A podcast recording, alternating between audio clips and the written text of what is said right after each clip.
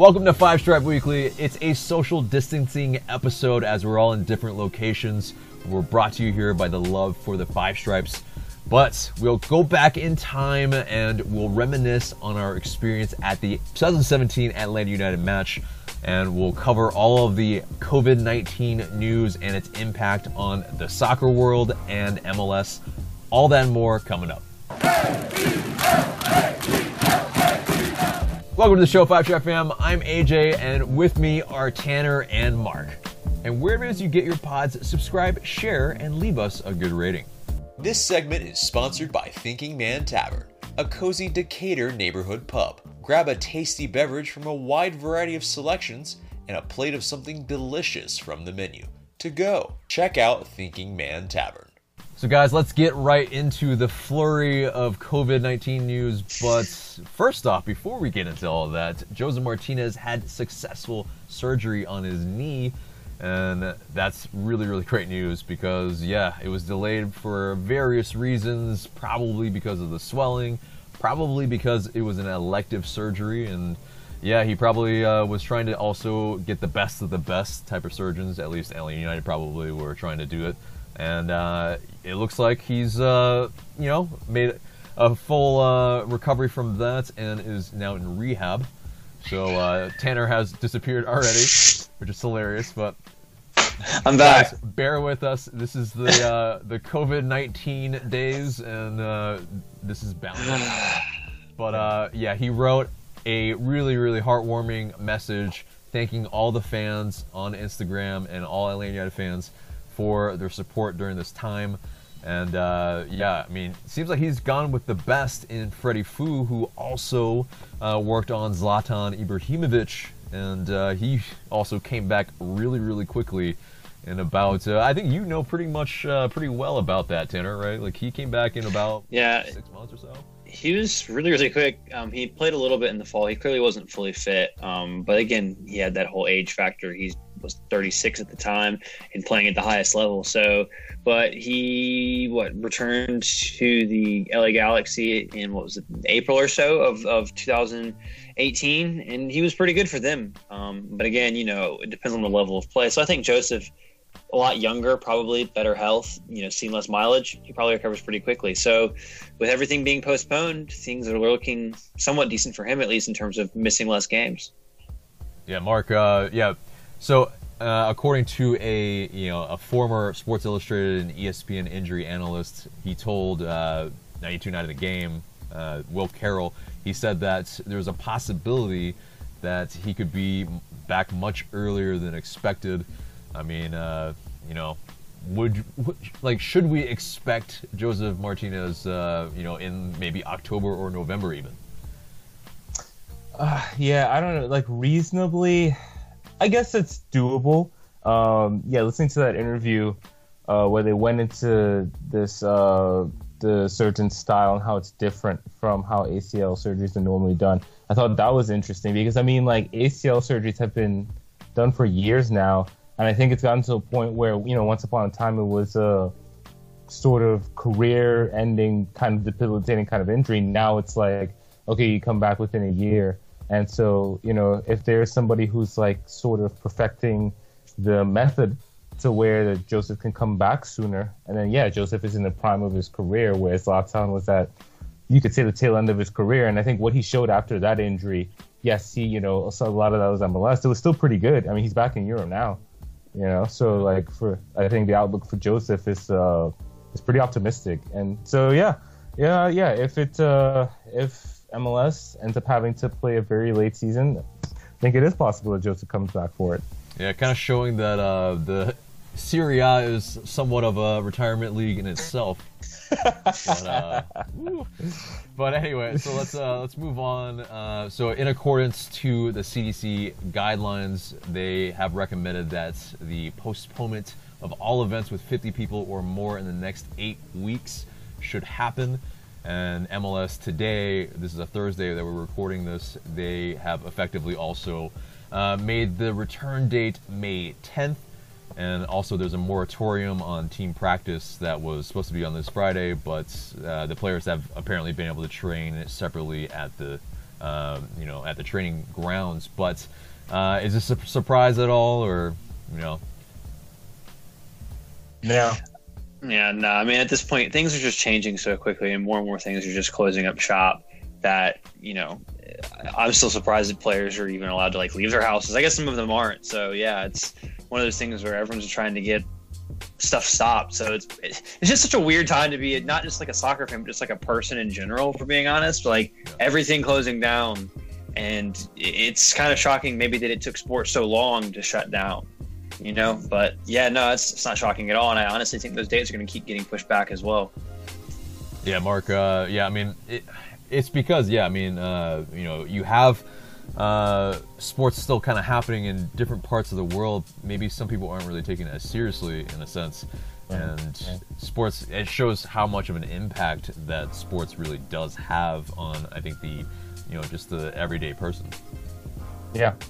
Um, yeah, both. Yeah, in terms of uh, you know, obviously the fans, but also you know all the uh, the wage workers, you know, who work at these facilities and what have you. Like sports is a is a mini economy, and so you know, I think once once the NBA suspended their season, that was the first domino, not only for the sports but for society in general to say, okay, this is actually a very serious thing. You see now, um, the mayor of Atlanta has announced that bars and restaurants are going to be closed for the time being, and you know that's just an example. Like, yeah, Atlanta's in some parts a ghost town. Like, there's no rush hour. That's crazy to me. I've lived in Atlanta This is the least amount of traffic ever.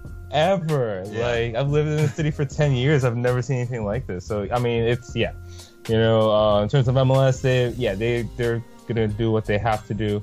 Um, I also think at this point May 10th is probably optimistic. So, but uh, yeah, it's just one of those things where we'll have to see. It's such a fluid situation. It is. Uh, yeah, there was that meme that went around that was, uh, you know, stop coming to Atlanta, we full, right? You guys have seen that? Yeah, And yeah, uh, yeah. it's a really damn shame that it took something like this for it to, yeah, to really make it a ghost town like this. But um, so there was also uh, a report from uh, Yahoo that the 2020 MLS Cup could be played as late as December 19th at a neutral site.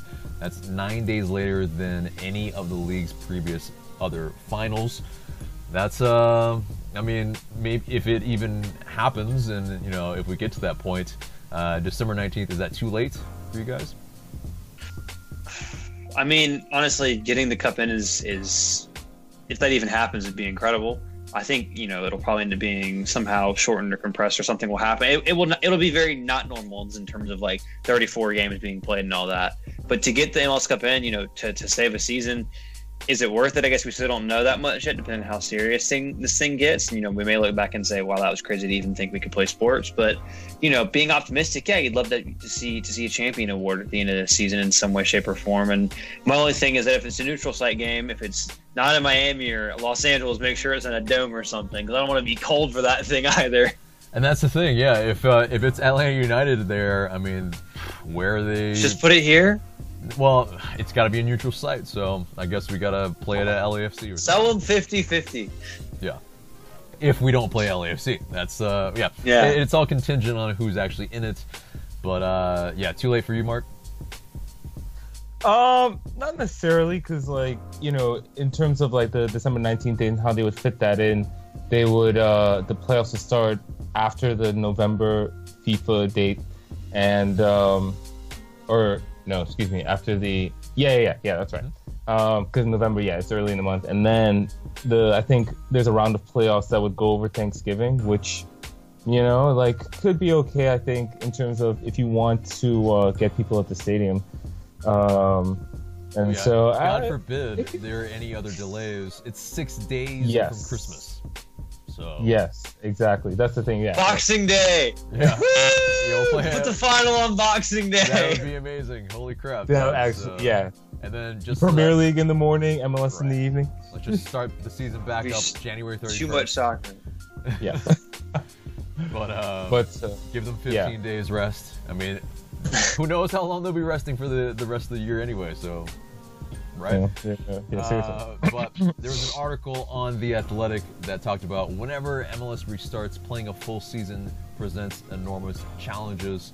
And some of those challenges are that Uh, the calendar uh, fixture congestion will be really, really massive. That MLS might have to pull out of a lot of the other competitions, like the U.S. Open Cup, Campeones Cup, Leagues Cup, and the Canadian Championship. Uh, there could be some other things where you know the available midweek dates there aren't going to be a plenty, so that will be an issue. The compressed schedule also might affect the roster uh, because of not only fatigue but travel and just how many guys you have on your roster to actually compete in all these competitions.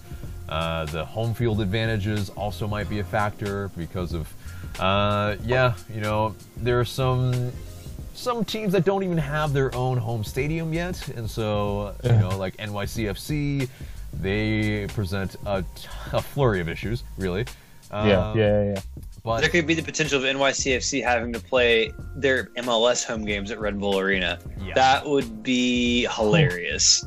And they've shown out actually uh, at Red Bull Arena apparently, so it's uh, not look too bad. Nine nine thousand or something like that when uh, they've had a home game there. So more than Red Bulls. but uh, oh yeah. But in terms of uh, the driving factor, they want to play a full season. It's likely uh, the Athletic is saying because of the revenue from the match day experience and the sales and the tickets right. and attendance and all that.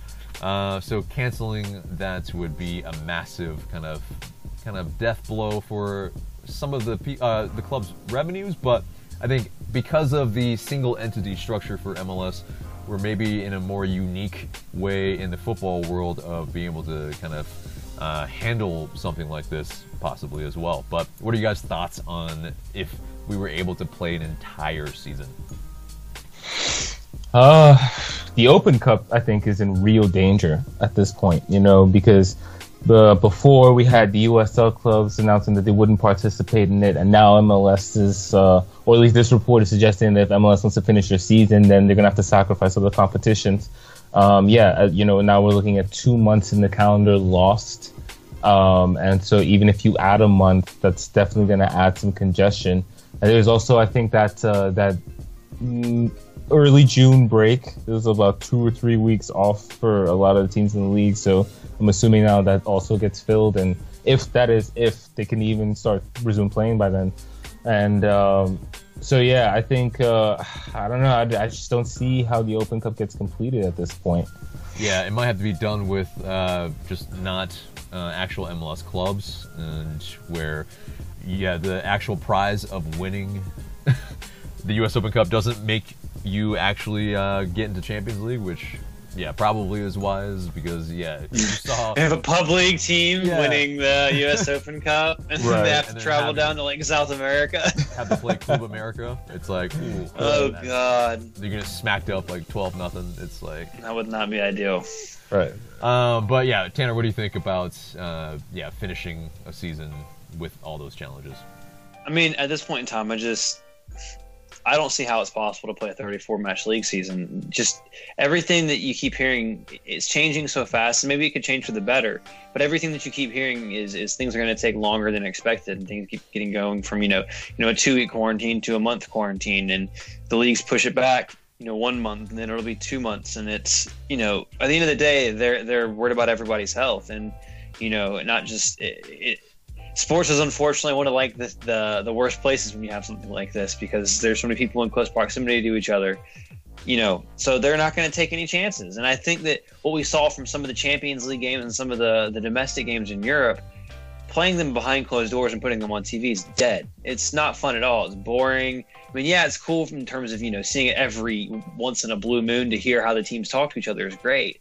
But outside of that it's just it's not ideal. And, and, and atmosphere is so important to some of the clubs like Atlanta, like LAFC, like, you know, Seattle, Portland, even NYCFC to a degree, you know, Toronto. This is so important to them. And not only that, you have the, the inaugural season for two clubs as well. So it's a difficult situation. You have to do everything to get the games played, but I just don't see how that's going to be possible right now. Yeah. And it's also, yeah, putting into perspective of uh, sports is really such an ancillary type of thing in the grand scheme of like you know humanity and public public health that um, yeah I mean the fact that we're even on here uh, to just talk about sports is, I mean, you know, we're trying to provide a distraction for people, but uh, yeah, there are far more important things uh, that one should be worrying about, like you know, the health of their families, the health of um, Yeah. you know, general society. But uh, but we're here to try to distract. But hey, we have a lot of free time.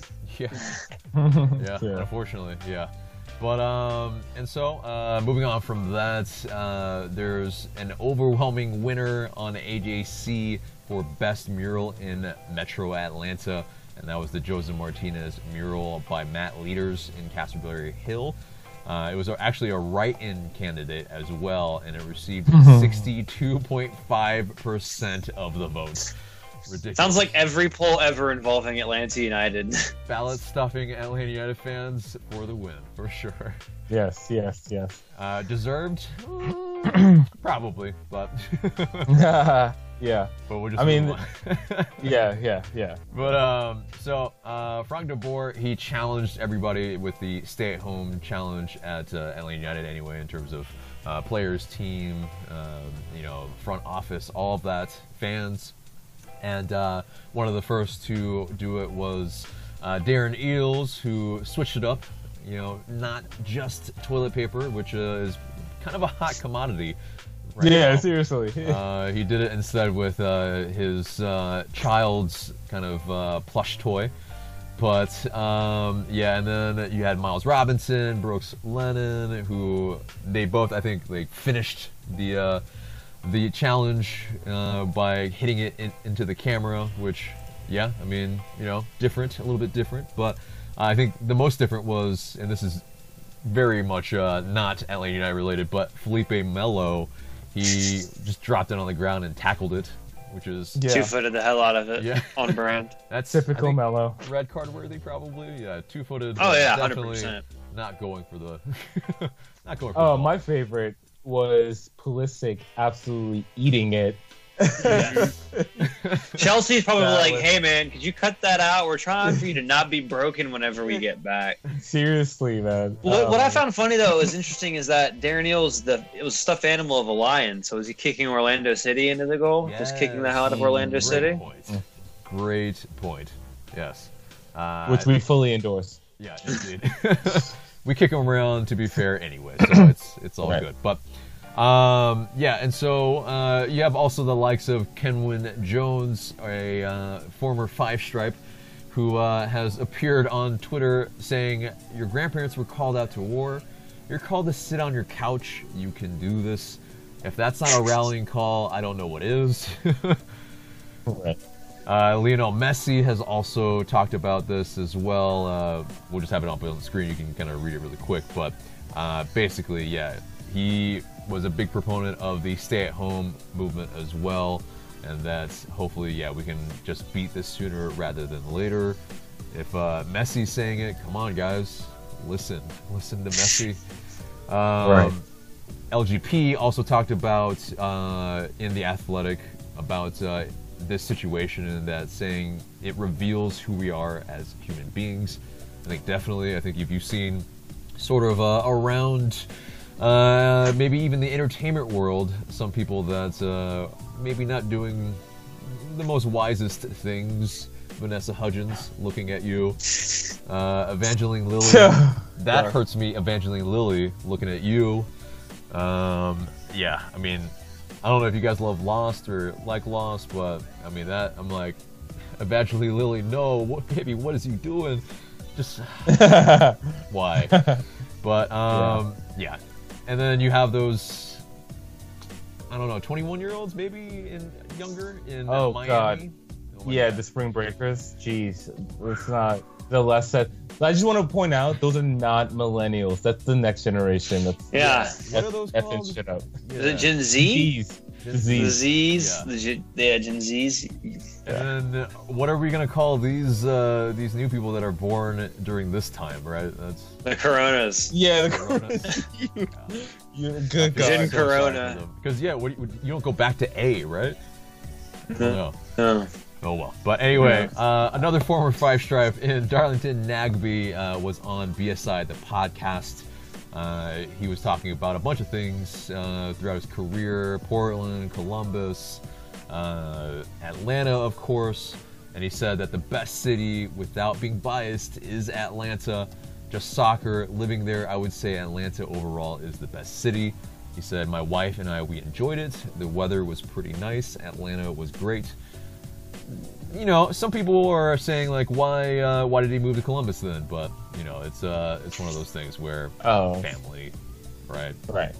Exactly. Probably doesn't hate it in other cities, but like if you you know factoring everything, especially uh way of life, like yeah, I could totally understand where he's coming from. If if MLS was less salary capped, could we have convinced him to stay here for more money? Do you think? I think there's a possibility. Like if it if it was just like, look, Columbus is offering like we- Max Beacon offers one point five, and we are like, here's two and a half. It's just like, well, that's a lot to stay here. Right. Yeah. Exactly. I mean, yeah, a little bumper offer. I mean, I think you know he would have been able to maybe move his family down a little bit quicker and you know allow that to happen because I think. Uh, from all accounts, it seems like he was there to get closer uh, to his actual like blood family, so they can help him raise his three kids. Three kids with uh, you know one helicopter wife. That's difficult for one person to handle. Uh, so, I mean, I think though, at the end of the day, you can love a place, but it doesn't mean that you can and should stay there forever. Like a lot of people love New York, but it's ex- you know too expensive for many people to live there. So, you know, Yeah. they end up moving. So totally, I think you know that type of scenario happens all the time to put it into perspective. But uh, moving on, Michael Parkhurst and some banter with Mark Bloom, a former Five Stripe. Uh, yeah, Mark Bloom was asking for uh, my, uh, Kevin Kratz's number, and pretty much, yeah, Michael Parkhurst was like, nope, social distancing. And Mark Bloom hit back with a, I'm sure you're loving this. Nobody can tell that you have no friends. Uh, hilarious, obviously. Uh, but I mean, Mark Bloom, like making almost like a comeback in sorts of uh, in this kind of five stripe fandom in a sense, where uh, he was seen at Josef Martinez's house. He's just coming out of the woodwork. I, I hear he's a real estate agent. I think at this point in time, which I mean, I think he's only about 30 years old as well, which is just, Mm. I mean, damn, you know, it's just that that type of stuff happens, man. You just I don't know what Kevin Kratz is doing either. I guess they're they're looking up for uh, you know trying to you know hang out, do some things, kind of pseudo retirement. They're both not really retired. They haven't announced their retirement.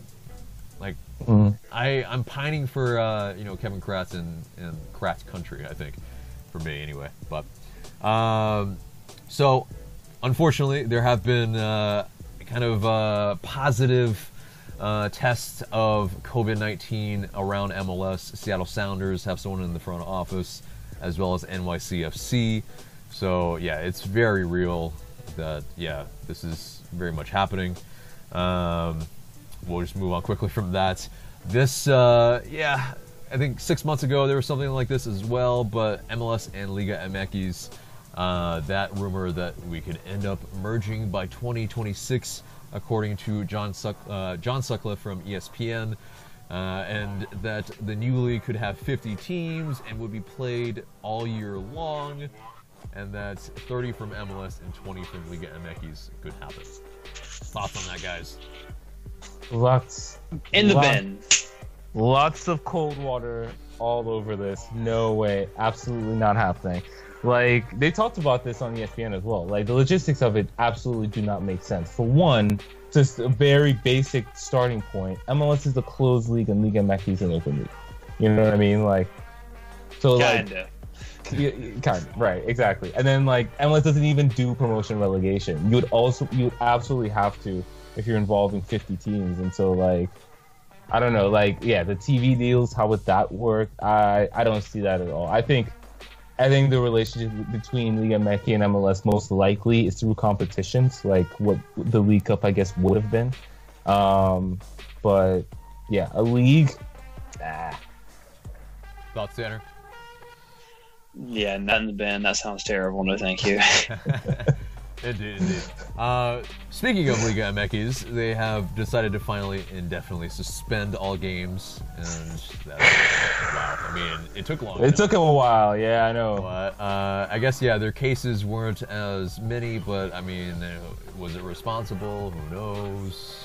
But Right. yeah. Uh, yeah, Copa America uh, in 2020 has postponed to 2021. Uh, A few other international competitions have also postponed to 2021 as well. But I mentioned Copa America because that probably is the one that probably most directly affects us. Uh, yeah, Superliga in Argentina has also suspended. I mean, that took a while as well. But uh, what's interesting here, moving on into the world football news, is that the hated Hoffenheim owner Hopp, he's developing a coronavirus va- vaccine that he was the one that was targeted by uh, Trump, apparently, to uh, yeah to be bought and moved over to the states. Really, really interesting. I mean, wow, it's it's such a small world. I mean, the the owner, you know, owns a company that is creating the vaccine. It's yeah. I mean, really, the importance of uh, you know sports at least has uh, yeah is actually pretty high then, right? Who knows? Nah, it's just- I stumped you guys. Anyway, so uh, anyway. well, let's no, I mean it's just it's just wild. It'd be so weird. It's like now all of a sudden everyone in German football loves the guy because they're like, "Thank you, you got the virus, so we got our football back, hooray!" Yeah, assuming he doesn't sell it to highest bidder. Like, yeah, if it's uh, if Yeah, it's something becomes has widely available. Apparently, Yeah. he's held Yeah, yeah, fast, and so good on him. Maybe he's Right. less hated in that regard. But yeah, um, seriously. Moving on, the Premier League, they uh, yeah, they've been trying to figure out every which way to figure out how to finish their season. But the kind of monetary amount that they could actually lose because of the broadcast rights deals has been uh, put out there, and it's 762 million pounds if they do not finish the season. Yeah, they have to do every which way they can to finish the season, right?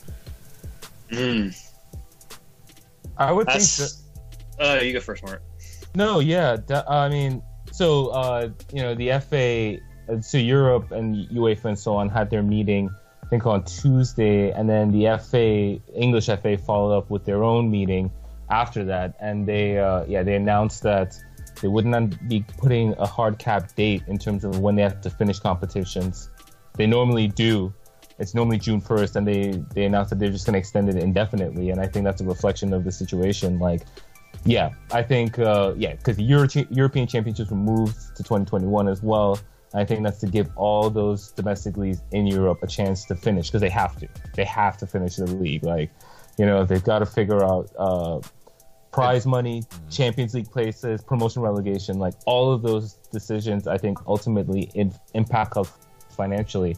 And then yeah, the the broadcast revenue. Like I think that's why for Europe, I think it's more likely you end up seeing um, close stadium games because like they still get that's their broadcast revenue that they have to they have to cash in on. Nobody's giving money back. That's not happening.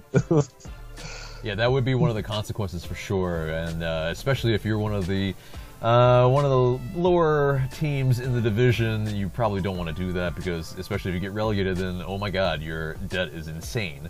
Uh, yeah, Tanner, you know the likelihood that they actually are able to finish the season, and also, I mean, you know, the players and their contracts. If they have an expiring contract, it ends on June 30th, so lots of problems for sure.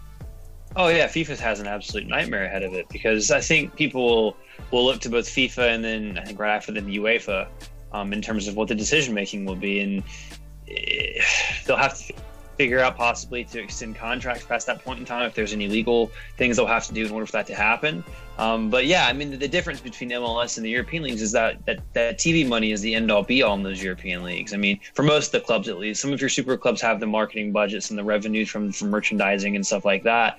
But still, a lot of these clubs will struggle to survive for you know if if these seasons don't get completed because they need that money in order to keep the books turning over. And you know, especially in leagues outside of the Premier League and the Bundesliga and possibly. Mm, maybe Serie A now, some of the new TV deals they have, you know, these lower clubs in Spain, France, and I'd even say Italy and Germany as well, they can't survive if they don't have this money coming in. And in MLS, a lot of it's still gate. I mean, Atlanta United drives, you know, has the highest revenues at the end of the season in MLS because of the fact that the stadium's so much bigger than everyone else is. We making so much more in game day revenue. But they're in a much tighter situation in terms of these TV contracts. I think they'll get them done because they have to, and, and the money over there is too much. And I can't even imagine what would happen if, if you had some of these mid-sized clubs go bust. Yeah, and that's not even to say, you know, talking about the, uh, you know, uh, the championship, League One, League Two, the non-league teams, and I mean, there's a lot of these teams that uh, do rely on the matchday revenue, and they will fold, uh, especially some in USL even. Like it's going to be a kind of widespread problem, and as long as this prolongs, it could really, yeah, be a sad state in, in sports. But um, there's one league that, despite all of this, is uh, starting up, and that's the Turkish league. And wow, I mean, I don't know what what they're doing. They're just not heeding advice or anything. But I think actually, as of today, they may have stopped. Actually, I think Okay, today good. they actually announced they stopped. But they were the last league. They were the de facto like last major league to still be running. In fact, John Obi Mikel, who was playing for I think Trabzonspor in Turkey, left the team because he's like, "There's why are we still playing games?" And he went to go take care of his family. good on him. I mean, yeah, Yeah. They, they have to hold fast for yeah the the health of the general public because yeah, I mean, it, it's just it could get really much worse if we don't flatten this curve. Um, and uh, the last bit of uh, world football news is that uh, well, Jake Mulraney's former club in the Scottish club Hearts of uh, Midlothian. They have asked players and staff to take a 50% pay cut, pay cut to keep the Tynecastle uh, based outfit afloat uh, in this pandemic. That's kind of crazy. I mean, that's uh, They're they're they're the they might be the first. Like I just said, they will not be the last. There'll be many other clubs that will face the same problems. yeah, and that's really tough. And I think I think it's lucky Jake Mulraney that he uh, definitely got out in time for that for sure. But uh, that does it for the news, and that gets us to buy or sell. And if you guys haven't seen the segment, we pretty much put up an Atlanta United topic, and we say if we buy or sell it and give our reasons why. First topic is that Josef Martinez will play a part of the 2020 season if it resumes. Buy or sell? Go with you, Tanner, first. Uh, I'm going first. Sorry, you broke up there. Um, I'm gonna say I'm gonna buy that. I think with the delay, we don't know how long it's going to be. It's just gonna keep getting pushed back more and more. And combined with the news that he could potentially be back sooner rather than later, maybe a four or five month turnaround, you know, that's putting him back in I guess it's July, August. And you know, there'd be thick. The games would be coming thick and fast at that point in time. And if the season's going all the way into December, I definitely think we could see him. Yeah, well, I think it's uh, yeah, maybe yeah, five six months turnaround in terms of the surgery, right? And so, um, yeah. Well, no, because Zlatan was back in about that time playing for Manchester United. About five, six months was when he was playing because he got injured in April and he was playing again, I believe, in September, October. yeah, Oh, right. yeah. I, but if our math serves me right, or if my math serves me right, I think it's uh, so you know, it's March, and you know, five six months would be about August. Yeah. September. Yeah. August, Yeah. Okay, okay. Anyway, uh, yeah, Mark. Um, yeah, I'll buy that. I'll buy that because uh, pretty much what Tanner said, like with the season already getting pushed back, and I think that um, and this is kind of leading to another question, but I do think that MLS will try very hard to play the full season, and so as long as they try to do that, yeah, I think that gives Josef the best chance to come back. I mean, like you know, it's yeah, obviously like this is in the context of uh, the pandemic, but we really don't know how much more this is going to be pushed back. So. Uh, at this point, I buy that Josef will take part of the 2020 or maybe 2020 slash 2021 season. You know, however that looks. yeah, we- yeah. We start going on the European schedule. Yeah. Um, Yeah, I, I sell this actually. I think that uh, Josef Martinez pr- should probably be spared this season. And uh, even though if he might come back earlier, I know he's a warrior. I know he's going to be pining if he's ready. But I think you know, in these type of injuries, and especially a really weird short season, he's going to be probably forced to play a lot of midweek games. That's just not, I think, in his best interest long term. Uh, I think we need to spare Josef Martinez from himself, really. So Yeah, I, I saw this. But um, next topic is that MLS will play a full regular season of 34 games. Go with you, Mark, first. Yeah, I'm I'm actually gonna buy this at this point. Uh, you know, at the end of the day, they've only played two weeks, and uh, yeah, those those a lot of clubs. I mean, like I, I think everybody takes a hit if uh, there's any games lost, and so, whether it's uh, you know the clubs who don't draw as much, or a club like Atlanta United or LAFC who do draw a lot, and therefore wouldn't want to lose any of those games. I just don't think that any MLS team would be willing to lose games, and so I think if it's got to, you know, the team's got to be finished in January, February, I think they finish the season. So I'm gonna buy that. I'm going to sell it unless they do move the schedule, and I don't see how they move it all the way and like shift the schedule so much to where they're finishing in January, or February, because that means that you're pretty much going to permanently be shifting your schedule because you're not going to condense everything in another season to follow up on that. So unless they shift the schedule around and have it finishing in a you know a weird time period now, then I'm going to sell it. I just don't see how they can fit them all into 2020 at least. Yeah, I agree. I, I sell it. Uh, I think it's also because uh, yeah, not only the fixture congestion there, and you know you have maybe you have to uh, you know maybe only play the teams in your conference. Maybe you do that, and then maybe you uh, just like eschew the first two games and just say like, okay, that kind of didn't happen or something, um, and then kind of create new rules so that you know the Champions League co- uh, qualification is I think really really important here. To a degree. I guess there's not a whole lot of money involved, but I think there's the you don't want a team that just doesn't deserve it to you know be playing a team that could just smack them. Um, so yeah, I think it could be shortened. I think it could be like what you see like a strike shortened season in like baseball. Um, you know, and, instead of like 162, you have, you play 154, and so maybe instead of 34, we play 26. So at mm-hmm. least uh, makes it a little bit more palatable, and maybe you can still have some of the other competitions just in a shortened uh, tournament. But anyway, so guys, that does it for buy or sell, and gets us to hey, a I, new segment. Oh, what's up? I got one I wanted to throw in here. Oh yeah. All right. Buy or sell. Okay. Uh, if MLS Cup is at a neutral site, Atlanta will host it. Oh. That means we're not in the MLS Cup. Thanks, Mark. Uh, oh. um, yeah, I sell that completely. So. I mean, hey, it, it, happened with Bayern and Chelsea, right? Technically, it was a neutral site, but it yeah. was neutral. But Bayern right. lost, so maybe we don't want that. oh yeah, yeah. Well, yeah, we don't want the home team lose in that situation. No. Exactly. You, Mark? um, I mean, like, I just don't think there's a better stadium to play in. I gotta be honest. Like, a sure. dome or a covered uh 70,000 seat stadium. Yeah, I think that would be awesome for MLS. Yeah. Especially where you know you're going to draw. Like if you put it in like Miami or something, you don't know if you'll fill that bad boy up. If you put it in Atlanta and then mandate, it's like, hey, Atlanta, say it's LAFC or it's someone else, and you're like, hey, you have to give them 10, 15,000 seats. They'll sell those because those fan bases will sell those, and they definitely would go to that game. Well, so you still have a packed atmosphere.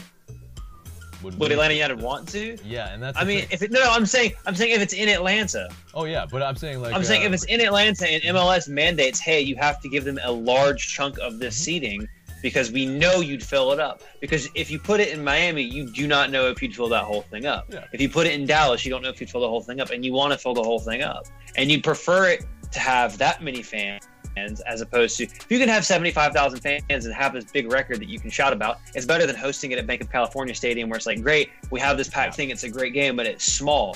If you make it this big spectacle, that says a lot about your league and kind of puts you out there because then everyone else around the world goes, damn, look at the atmosphere they had for their cup final. Mm-hmm. But, you know, having it competitive by having, you know, 30, 40% of the opposition in there, which would be difficult and frustrating, but it would be an incredible atmosphere. We all know that. Who takes control of the, the capo stand and the supporter section? That's also. I think you put you put it. I mean, you you have and half it. I mean, you'd have the you'd have the. I think you'd have to have the supporter section side, or you flip the supporter section I mean, because you'd have to have it behind each goal. You're not going to have it down the middle. Yeah. Because yeah, I think yeah, you want you'd want the opposing you want the opposing you know ultras or whatever you want to call them you know supporter sections opposite behind those goals because you get those shots and then basically like, the battle between the two of them make the most noise. Right. So it's like although if you move Atlanta United side, oh I, I don't know if you move Atlanta United side you wouldn't have the upper bit because you have how the how the 100s are on the on the typical supporter sections side. There's some So that'd be logistics interesting. for sure that they need to work out. But either way, I'd switch it. yeah, but either way, in terms of uh, being weatherproof for the most part, yeah, the Benz is definitely one of the best, if not the best, because yeah, I mean, when we won, we were in some chilly rain for the entire day. Yeah, we were able to yeah save that off for sure. But anyway, really moving on now. Uh, so to a new segment called Reverse Pass. And basically, we will be reminiscing on previous matches or experiences from yesteryear. And this time, we are talking about the 2017 inaugural match versus the New York Red Bulls that unfortunately we lost 2 1. But uh, Tanner, you want to talk about your experience and reminisce a little bit? Yeah, so um, I went to the game alone. Actually, um, I had only just moved to Atlanta about uh, four months beforehand. I had no idea what to expect. Um, you know, it was just one of those weird things. But you know, when I parked my car and saw how many people there were, all wearing these jerseys, all wearing the same colors, and you know, the walk across the campus and everything. When you crested over the hill coming from campus and you looked down and you saw how many people were outside of the stadium on that on that north end zone side, I was like, oh wow, this this thing's for real. And then you got inside the stadium, and yeah, you know, the the, the chants didn't come off first time, and, and in terms of like you know the singing and everything, it wasn't there.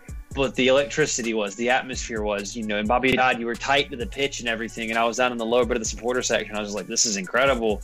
And, you know, it was everything I could have wanted, if I'm being honest. And it was just an incredible experience. And one of those weird things as a soccer fan, the beginning of something, because most of the time soccer teams have, you know, 100 years history. But to be a part of that, it was, it was a whole lot of fun. And, you know, that was, yeah, an incredible life moment. Yeah, Mark. Yeah, so I uh, I enjoyed it from home. My brother and I were watching. We definitely tuned in, and uh, yeah, you know, it's one of those things where uh, I've been in Atlanta, living in Atlanta since 2010, and you know, uh, I definitely felt like there was a soccer culture here. And so, you know, when finally announced that we were getting a team, I was uh, thrilled, of course. And so, yeah, definitely excited for that. And yeah, seeing that stadium, seeing how full it was, you know, when they announced the attendance. Uh, all that was incredible. Seeing the reaction when we scored, you know, and like just how loud it was. I mean, Euphoria, man. Yeah. it- absolutely. And uh, yeah, you know, in like when you're at home, you get the, you know, you get to listen to the commentary as well. And like, I think there was general, general, because that was a nationally televised game, so I think there was general surprise, um, you know, elation, and like really a benchmark for where uh, soccer was in this country and specifically in Atlanta, especially. So, uh, yeah, incredible moment. Obviously, the game didn't turn out the way we wanted it to, but uh, I think after seeing that first match, it was like, wow, we have a team here that can play, and we have a lot of fans. You know what I mean? Like that will go to the games, and so like it was just like soccer has arrived. Like it's definitely here. Yeah. Yeah. Uh, yeah. When you guys were talking about like the electricity, I definitely agree. It's like, uh, you know, when I first arrived at the game, essentially it was at Varsity's uh, parking lot. It was like our mini version of the Gulch before it was the Gulch. And um, yeah, so many people already all decked out in Five Stripes gear, and uh, you know, people didn't really know what to expect. I mean, it seemed like there was a lot of people. Uh, I remember playing like a big Jenga with uh, my girlfriend Corey, and we were just uh, yeah, like having a good time. People were all just so chill. There wasn't any like uh, really tension between any of the supporters groups or anything like that. You could just float, and that was beautiful. Um, and then yeah, when we marched into the stadium, it was just like, oh wow, okay, this is this is serious. Like, you know, everybody uh, for the most part generally knows their stuff. Um, and then yeah, I, I just I remember the the gate. It was just packed like uh, what's you know you imagine is so dangerous in this COVID nineteen period right now. Um, it's just like oh my god, it went all the way out into um, just uh, wrapped around the stadium, and but you could feel like this like really nervous but excited energy. And like once you saw the game, everybody's like really amped up. The you know actual play was attractive. No one knew really what to expect from the team, and um, you know that first goal is just yeah absolute euphoria. Um, yeah, everybody I'm sure remembers that that goal as uh, just something that you know I think woke up soccer in Atlanta for sure. But um, yeah, and despite us losing, I feel like a lot of people were just very positive on it. Like I think uh, we played in a way that yeah we should have won. Red Bull maybe got a little lucky. Carlos Carmona when he got the red, it was just like Carmona, what are you doing? But uh, but uh, first of uh, a few times that he made us do that. But um, you know, it was one of those those games that I think yeah like set forth a lot of people's um, just you know fervent fandom that you know it's one to never forget. So uh, lovely to kind of reminisce with you guys on that game. We'll try to do some more. Let us know in the comments below which ones you want us to talk about. But uh, yeah, let's get into the mailbag. And you guys send in these questions through IG story. Please continue to do so. We might answer your question in the future. First question comes from the Phil Hoffman. Order chronologically. Order chronologically. Uh, A. Josef plays. B. Barco sold. C. MLS Cup is played. D. 2020 home kit leaked. We'll start with you, Mark, first. Okay, uh, from first to last, I guess is uh, I'm going to say Josef plays. Um, MLS Cup is played. Uh, Barco sold, and we find out what the home kit for 2021 is. Okay. So, yeah, yeah. Okay. Tanner? Is it a cop out if I say the exact same thing that he just said? Because that's what I was. I was like, please say something different. Please say something different. Please, you son of a no. I, I'm, as odd as it is, I, I, I agree with that timeline. I don't see how Barco gets sold um, before Josef plays because I don't think Barco will be playing the games he needs to be playing in order for for the fee that Atlantiana to want him to leave for um, would be justified for for buying club to play. So you know, I think Josef plays first, um, and I don't think Barco will be sold this season at all. So you have to put MLS Cup in front of that again, and then right now, I mean, the home kit will probably leak sometime in December. So I guess that's that's one of the things is that I guess the home kit could be leaked before you know Barco gets sold because that's usually when it gets sold, and that's already usually figured out. Although who knows with this? Maybe that maybe all that design is being delayed, but you know I don't know. Yeah, no, uh, fair point. Fair, fair point there. Uh, I think it's, I think it's C. MLS Cup is played. Then I think it's the 2021 home kit is leaked. Then I think Josef plays, and then Barco is sold. So I'm going with my my thing of he shouldn't play this season. So just try not to, Josef. Please don't. Uh, unless he's just completely ready to go. But I mean, those weekday Right. fixtures. Oh my god. Anyway, uh, next Yeah. question comes from I'm not even sure how to pronounce this, but Fun Van, and I'm gonna go with E Real Falapod, I guess. Uh, can't read the whole thing, so anyway. Apologies for butchering your name, but first, uh, or the, the the question rather is buy or sell. Will we lose another player before the season resumes? So another buy or sell into this. Uh, so I don't think we lose any. I don't think we lose anybody before the season gets back. Yeah, so I don't uh I don't see yeah what would what like it would be really unfortunate I think and I don't see that happening. Yeah. I think I sell it, but I think it's like they might be alluding to maybe like well like a Barco maybe uh, being sold or something or uh, yeah. I mean, but who else can we sell now? We've pretty much we've replenished our team to a good bit already. I think it comes to teams wanting to buy, and no one's going to want to buy because no one has any money they feel like parting with. So that's why I don't think you see anything. It could be a really quiet transfer window as well. Exactly, yeah. Weirdness. So Yeah. Yeah. it's gonna it's gonna make for a really uh, kind of a boring summer maybe in uh, you know Right. July and August in a sense, but And this is like way down the list on the priority, but yes, it's one of those it's one of those things where it's just like Yeah. who how can business realistically happen this summer? Yeah, and would they take a risk on an MLS player for the amount that we probably want, which is around 30 or more? Yeah, probably not gonna. Uh, last question comes from Gigi's Beauty Works. Uh, can they all together just cancel the whole season? Uh, Mark, go with you first. Um, I think that's definitely possible at this point. You know what I mean? Like they've uh, they've already pushed the potential start date back a month, and so I think that even so, like that is optimistic because um, you know, in terms of what, how, how this situation is developing here in the U.S., uh, there's still uh, increasing the number of tests, you know, that are being distributed. That's still increasing. I think with that, the number of cases in the U.S. will continue to increase. And so, as long as that's happening, I just don't see how sports can resume. You know what I mean? I think uh, they realistically, like, in order for sports to resume, they have to get to a point where health officials feel like they've at least corralled the virus somewhat, and you know, then then hopefully at that point they'd be at a point where they'd be able to treat people and all that. But that's like getting to leads a little bit. I think all of that precedes sports though, and so um, you know, if it if the, too many months get lost, they may they may end up canceling the season or just reformatting to really just do something completely different. First two weeks don't count, you know, et cetera, et cetera. Tanner.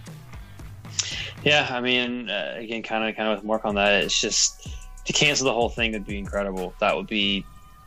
I think some clubs would struggle to make make ends meet, if we're being perfectly honest, um, with none of that money coming in, depending on how wealthy the owner is. Um, yeah, you do everything you can not to cancel it. You, you, know, even if that means you, you shift your schedule, and if you shift your schedule, it's probably going to be a permanent change, which isn't ideal because I don't think the league would want their hand forced into you know doing a change like that. But I just don't see any other way to to get this season in unless you change. So they're going to be in a really tough spot. And, you know, sooner rather than later is ideal, but with this, you know, it can continue on for quite a while. Yeah, I know some people have talked about, oh, like this is our opportunity for MLS to uh, get along with the you know other world schedules and whatnot. I don't think this is the the way we do it, and this isn't, I think, the catalyst probably. Uh, and there's not a reason to either, because like there's a reason why MLS schedule is the way that it is. It dodges a lot of the major sports. It doesn't fight college football and, and the NFL too hard right now because it's knows it's, it's going to lose that, and to be fighting you know th- those sports and you know college basketball and all that. It would be difficult for the league to do. Yeah, it fills a void, and it's also you know there's shared stadium type of kind of issues that they have to deal with. Uh, I think out and out canceling the season, I think uh, largely impossible unless this is like this pandemic just gets out of control. Uh, because yeah, there's just too much I think money at stake that they'll figure out a way to at least play. If they have to play to empty stadiums, they will. If uh, worst comes to worst, so you know, I think uh, that's the absolute last resort that they want to do. So. Uh, that does it for mailbag and pretty much the entire show except for the question of the day and the question of the day is so La Liga is participating in a FIFA 20 tournament where one player represents each club I think MLS should do the same with uh, their players as well. Who would your Atlanta United representative be? Let us know in the comments below. Uh, Tanner, Mark, let us know who your uh, your choices are real quick. Well, we've seen Franco Escobar reach out to the channel and said that he would do it. So Franco Escobar's really putting himself out there. I yeah. mean, shame Tito doesn't play for the team anymore. I know he's pretty good at FIFA. He whooped my ass, but um, I, I don't know. I've heard that Josef isn't the best at FIFA, so I'm gonna go with if, if Franco's willing to put himself out there. He seems like a crazy man. I'll I'll let him go. I think I'm uh, Team Remedi. Yeah, I think okay. I think I remember him being. Uh, I think I've seen somewhere where he's like, yeah, he's one of the main FIFA players on the team, and um, and yeah, so Remedi all the way. Yeah, for me too. I think yeah, because he beat Rated Hugo as well uh, during that mm-hmm. little like late night stream that they had. So I think he's probably pretty good. And uh, yeah, but if you have uh, you know maybe a tag team of Remedi and Franco Escobar, maybe that would be a lot of fun. And guys, that's it for us today. Remember to subscribe to us if you haven't already. Share this episode and leave us a review and rating so we can pop up higher in your rankings. For Tanner and Mark, I'm AJ. Thanks so much for listening.